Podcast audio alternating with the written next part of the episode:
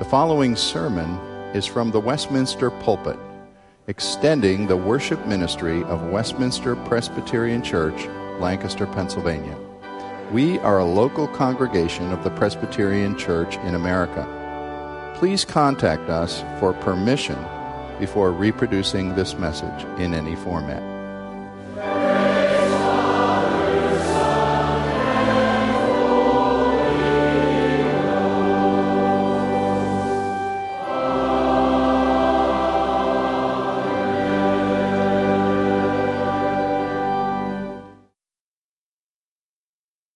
Considering with you for several months now the subject of God centered prayer, suggesting to you that many times when we say we're praying, we're really talking to ourselves or talking to someone else in the room, not necessarily talking to God.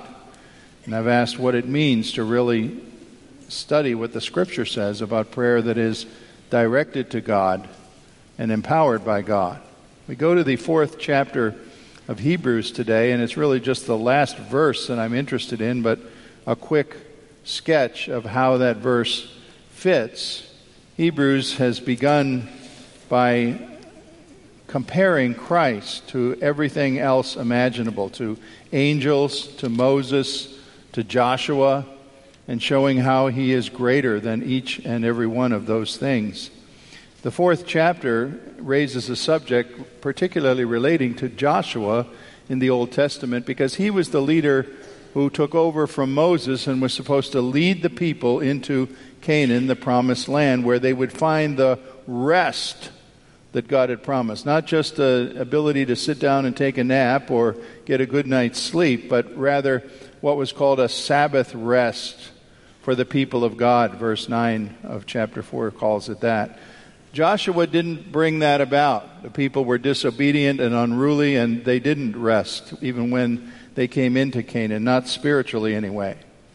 Well, then the author, and we don't know the author of this wonderful book, but we know it was someone who understood the apostolic gospel very well.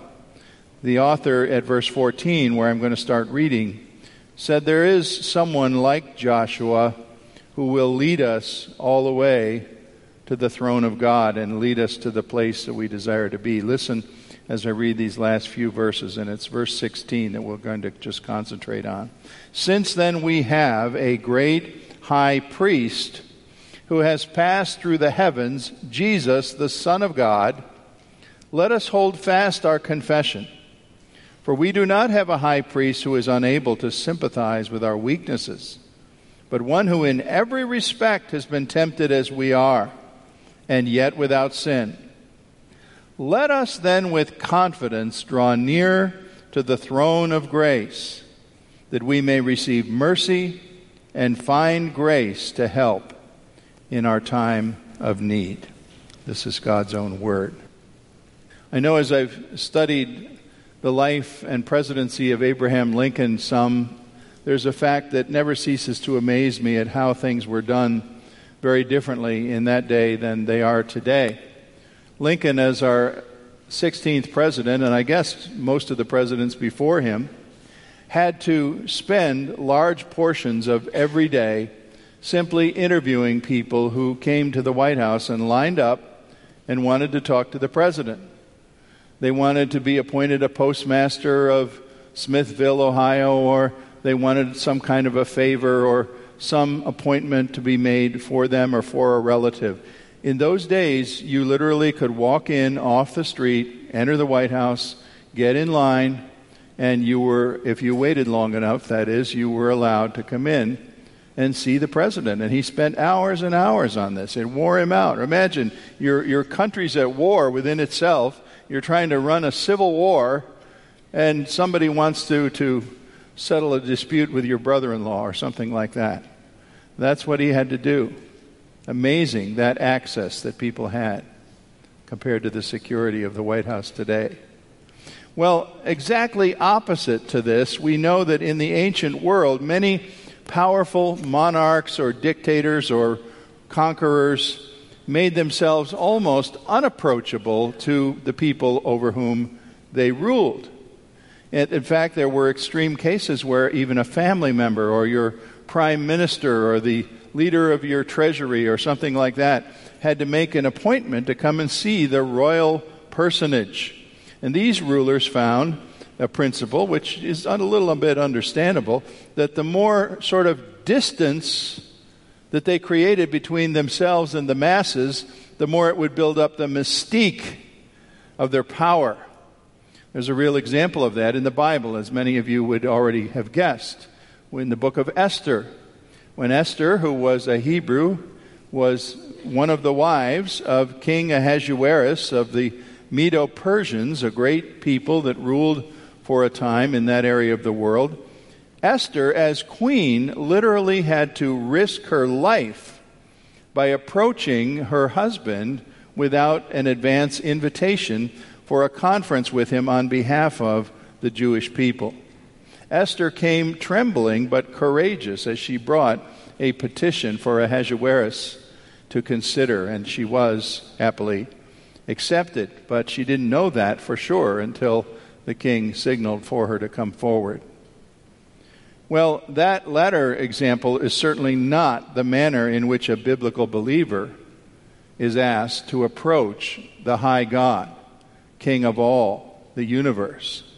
He does not put on false airs of greatness to intimidate us or impress us, nor does he hide himself from us or put battalions of angels in the way that would forbid us from coming to his holy presence. In fact, the God and Father, who is creator of all things and ruler of all things, according to the scripture, through our Lord Jesus Christ, throws open the gates of his heavenly dwelling and bids his people who come in the name of Christ to come even into his innermost court where he desires to know us and commune with us.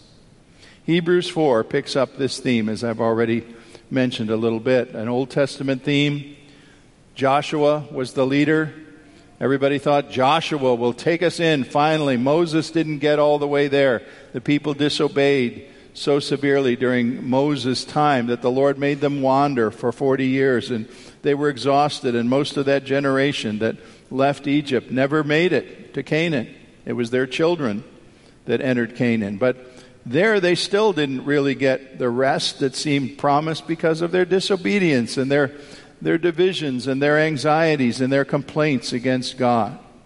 So, verses 14 to 16 of this chapter speak about a new Joshua, a New Testament Joshua, who is Jesus, Yeshua, and Hebrews promises that he has done all the things necessary to conduct his true people of faith into that rest, that Sabbath rest of belonging to God and being at peace with God and being safe within the government of God because he is called here the unique high priest who has passed through the heavens themselves. Having come to earth, Son of God coming to earth, becoming a man, experiencing everything that a man experiences, tempted even as we are. That sentence deserves a whole sermon, and in fact, I've given it one more than once before, but I'm not even going to deal with that. Jesus tempted as we are, yet without sin. That's an astonishing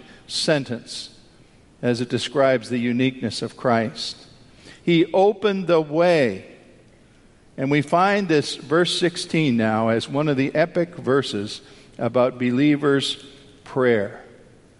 Let us then, with confidence, draw near to the throne of grace that we may receive mercy and find grace to help us in our time of need.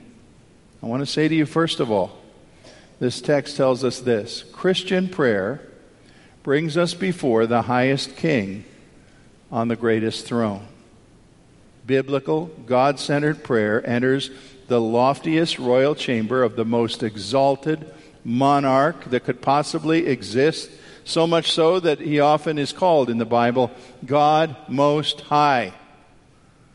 That's a pretty comprehensive name. It's saying there isn't anybody higher. You can't think of any, any higher court of appeal. If you're not happy with God's verdict on something, you can't say, I'll take it to a higher court. There is no such. God Most High is the creator and ruler of all things that exist.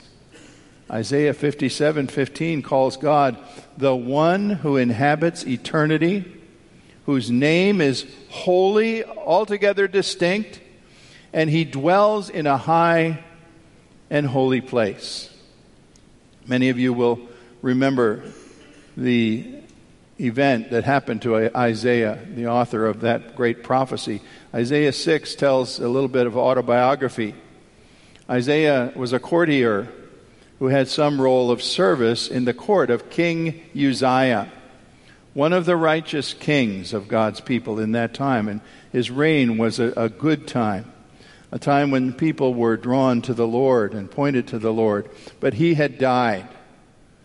And Isaiah tells in chapter 6 of his prophecy In the year that King Uzziah died, I saw the Lord high and lifted up. He had a vision. He went into the temple. And here was a man. Now, you've got to think of somebody who's had a, a high government role, highly respected. Maybe, I don't know, think of the the head of the CIA or the head of the Treasury or some cabinet officer. I don't know exactly what Isaiah's role was, but he had been involved with the government of King Uzziah. So he was mourning his king. And he was wondering what comes next. And he went into the temple and he says, I saw the Lord high and lifted up, and his train filled the temple. Here's a man who was no dreamer. He was not a peasant, he was an educated man, a man of government service who had served the high king himself. And he says, I saw the highest king of all. He was not a naive man. He was not a man probably easily awed by powerful personages. But what did he do when he says, I saw the train of the Lord fill the temple? He fell on his face. And he said, Woe is me, I'm undone, for my eyes have seen the King in his glory. No question at all that Isaiah saw the true God somehow revealed in a vision to him. And he could only bow down and, and not speak for a while. Now, we're right if we teach new Christians that prayer is not complicated it's right to teach new Christians that they don't need special language. They don't have to say thee and thou and shouldest and wouldest. And it's okay to say that if that's the way you speak, but most people don't speak that way anymore. You don't need special language for God. You don't need high theological terms. You can talk to Him. But at the same time that we tell people this, we must never imply that you're talking to your equal. My wife and I, I hope, are equals.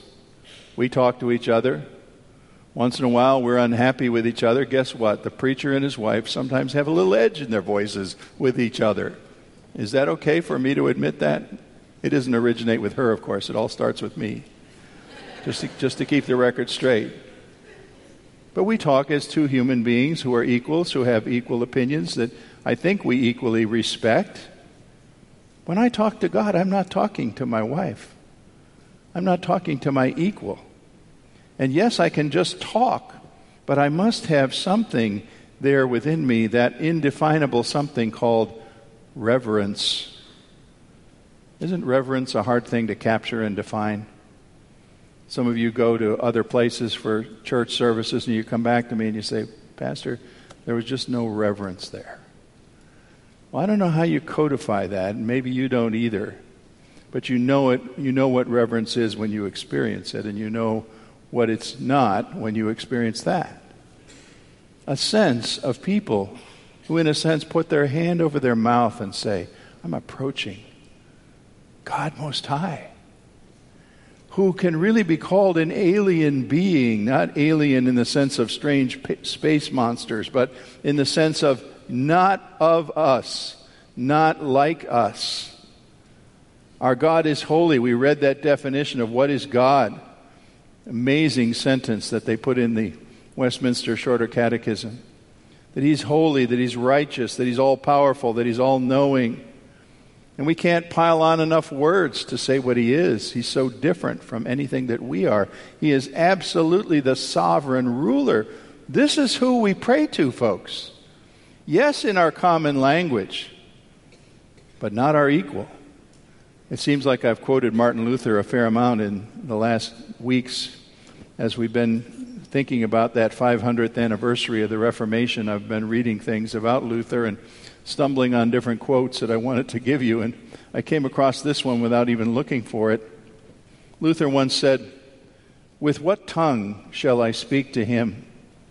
I who tremble even before an earthly prince, shall I lift my eyes to the divine majesty and speak rudely?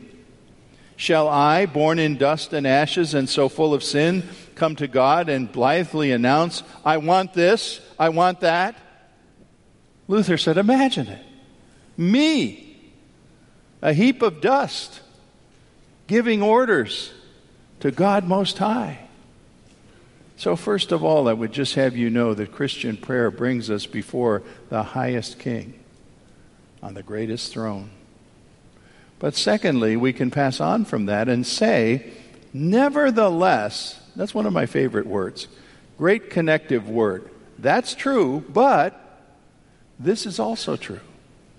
Our Holy Spirit inspired author here, the writer of Hebrews, said that, wanted us to hear that. We're coming to the great king on the highest throne. But because of a uniquely qualified high priest, our guide to God, the Christian comes to a throne of sheer grace. What a difference in saying there's a high throne and you better keep away from it, it's forbidding, and saying it's a throne of grace. A grace that opens to you who belong to Christ. Nevertheless, belongs there we can go into God's amazing presence. The way has been opened. Our Joshua, Jesus Christ, led us to that Sabbath rest of being right with God and being able to come into his presence. He's briefly described here with things we could go into. And again, I'm concerned just about exclusively with verse 16. But we could ask, you know, what does it mean in verse 15? that He's able to sympathize with us as one who has been tempted as we are and yet without sin. Another whole sermon. But know that this priest is not only the divine Son of God, but he has been in human flesh. He went through everything in human flesh that you're going through. Do not ever tell me I'm going through worse suffering than Jesus Christ did. Oh my goodness. I hope no one would ever think such an unholy thought you are not going through more suffering than Jesus Christ did. He came from the highest place and went to the lowest depths of the Jerusalem garbage heap. That's where he died, by the way. Calvary, the place of the skull, was basically the, the town dump. They threw dead bodies there that they didn't know what else to do with, dead animals. I'm sure the place smelled horribly. And he suffered there, not just physical suffering, but spiritual emotional suffering, abandoned and alone, things that you cannot even imagine. But because he did all this and he remembers this, he remembers us and he knows what we're like. He knows what we go through. He knows what cares we have. He knows what pains we're dealing with. He knows how hard it is to be a teenager. Guess what? Jesus was a teenager. Amazing. Parents, think about that sometime and have compassion on your teenager. Jesus got through those years. Your child, I hope, will also. But he sa- says here that he is able to give mercy and grace. Do you know the difference in those two words? They're not just two words that say exactly the same thing. We may receive mercy and find grace. Mercy, you see, is a withholding word withholding from us that which we ought to experience the judgment, the wrath of God. Mercy says the wrath is put aside because someone else took it for you Jesus. Grace is the positive side, giving us that rest with God, that peace of belonging, of having righteousness counted on our side of the ledger when we don't deserve it. Mercy withholds, grace gives with an open hand. And this is what God does because someone has gone into his presence and dwells there on our behalf, Jesus, the new Joshua. In the same book, Hebrews 10 19 to 21 says this listen. Brothers, since we do have confidence to enter the holy place by the blood of Jesus, by the new and living way he opened for us through the curtain that is his body, since we have this great high priest over the household of God, let us draw near with a true heart in the full assurance of faith. Some 20, almost 20 years, I guess more like 16 years ago, I preached all through Hebrews. It was a demanding series. Hebrews is a demanding book. It stands with Romans as one of the great doctrinal books of the New Testament. And when I was preaching through that, I was introduced to a book given to me by one of you, a member of this congregation, that I had not known before. The commentary of a Jewish Christian scholar, a man who was born in Judaism and converted to Christ, became quite a theologian. I had not even heard his name before. Adolf Saphir. S A P H I R. Don't go looking for his book. You'll only find it in a rare books place because it's long out of print. But Saphir wrote his commentary on Hebrews with great wisdom. Let me quote several, several sentences from him. He said here. He, he wrote, Jesus Christ possesses right now, as the Son of Man, all the glory that he had with his Father in eternity past. He descended first into the lower parts of creation, and there he hungered and thirsted. He sighed and wept. He prayed and agonized. But now he is in highest glory, and he's there as our high priest, our representative, our federal head. Our priest, Saphir said, remembers his earthly experience, and just as he passed through these brutal trials and then was set down upon his Father's throne in matchless victory, so does he desire that we would share that throne with him one day. In fact, we are as good as seated there right now when we belong to Christ. Wow. Being divine, Jesus always was one with God. Becoming man, he became one with us, and, and he bears his human form, we believe, in heaven today. The scripture even seems to indicate that the marks of the nails are there still today. There's mercy and there's grace at the throne that Jesus shares with his Father. And he, with the Father, is ready to provide all that we need, whether it's guidance, whether it's healing, whether it's comfort, whatever the need is shaped in your life right now. I quote Saphir once more when he said this Having such an amazing high priest in heaven, can we lose our courage? Can we draw back in cowardice, impatience, or faintness? Can we give up our profession of or obedience to this Christ? I hope you say the answer is no. In no wise can we do that. So, thirdly, I appeal to you, just as the author of Hebrews does here. My appeal is that you would approach your King, Christian, in bold confidence. Bold confidence. Now, that is not impudent or improper confidence, it's proper confidence that belongs to you because Jesus has given it to you. Let me illustrate what bold confidence is not exactly. You can read in the Old Testament when the sacrificial uh, rituals were being established for the high priest to wear his special clothing and take, you know, several baths and make sure his body was very clean and wear this wonderful outfit that he wore to go into the Holy of Holies once a year to go there and appeal to God to forgive the sins of the people and his own sins as well. You can say, wow, that's bold confidence, but you know what? There's always a little thing that has indicated to me that the confidence wasn't completely bold. Do you know what it is? The high priest had a little rope or cord tied to his ankle. What was that all about? Well, the cord went out of the Holy of Holies and back to the area adjacent. What was that for? Well, listen, if he didn't show up in a few hours, if he didn't come out by the next day, people would know and think, why, the priest has been struck dead in the holy presence of God. And you can be sure the most experienced priests there that served in the temple were not ready to say, I'll go in and get him nobody was going in. They would just pull the cord. and drag his lifeless body. I don't know that that ever happened, but preparation for it was made. Their confidence wasn't quite so bold. Maybe their priest would be struck dead.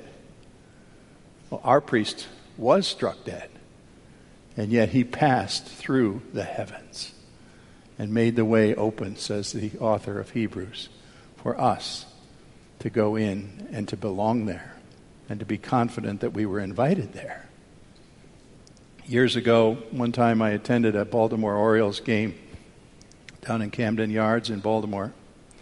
I was the guest of a man whose company owned a block of seats.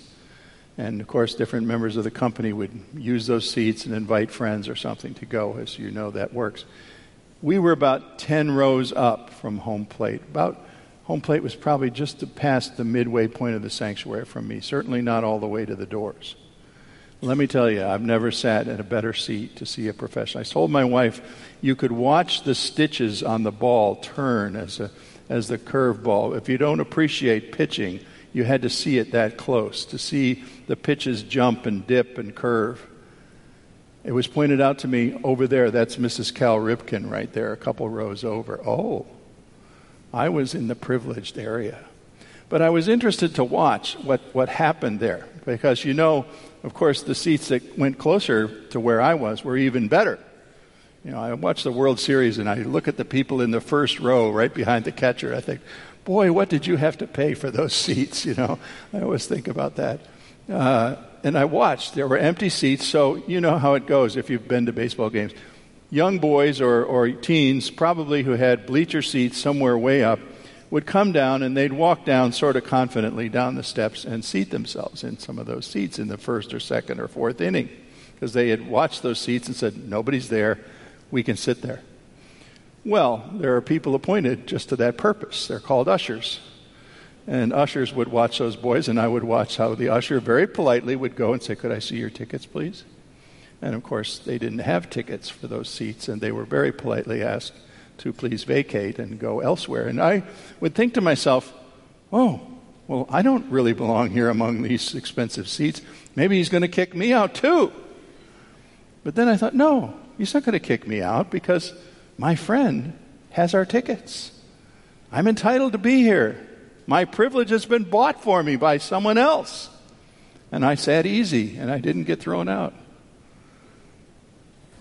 That's really what we are in relation to the high throne of Christ. We belong where we are if we have the ticket bought with the blood of Jesus Christ. We've been brought into that presence and we belong in that presence. Charles Spurgeon, a century ago, spoke about this. He said, We do not come to the back door of God's kitchen like street urchins begging for leftover scraps. No, he said, we are invited into the front door of the eternal dwelling where we walk in past the cherubim and the seraphim into the king's glittering audience chamber, and we are conducted there by Christ the Son, whose seat is occupied at God's right hand.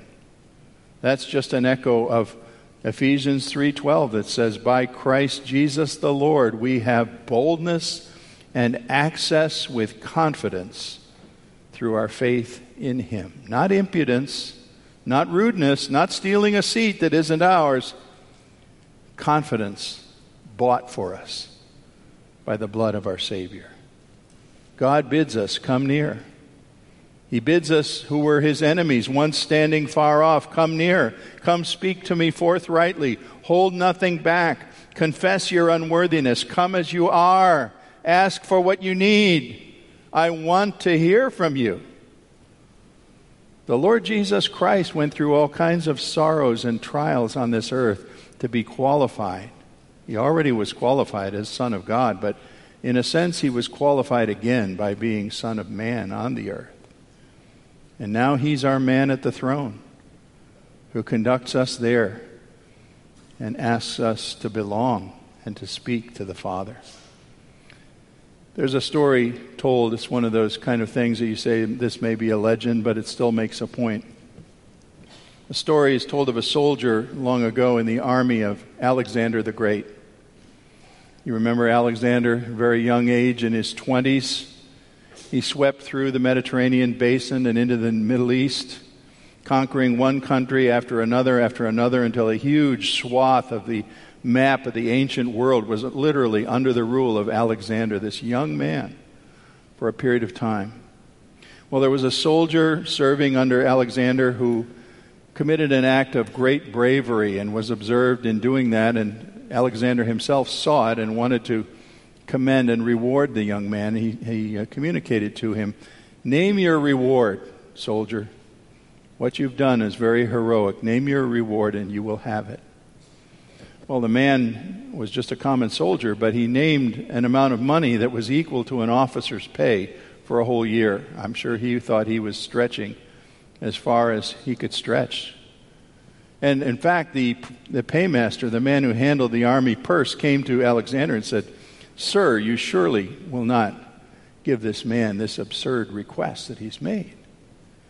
But Commander in Chief Alexander said, No, sir.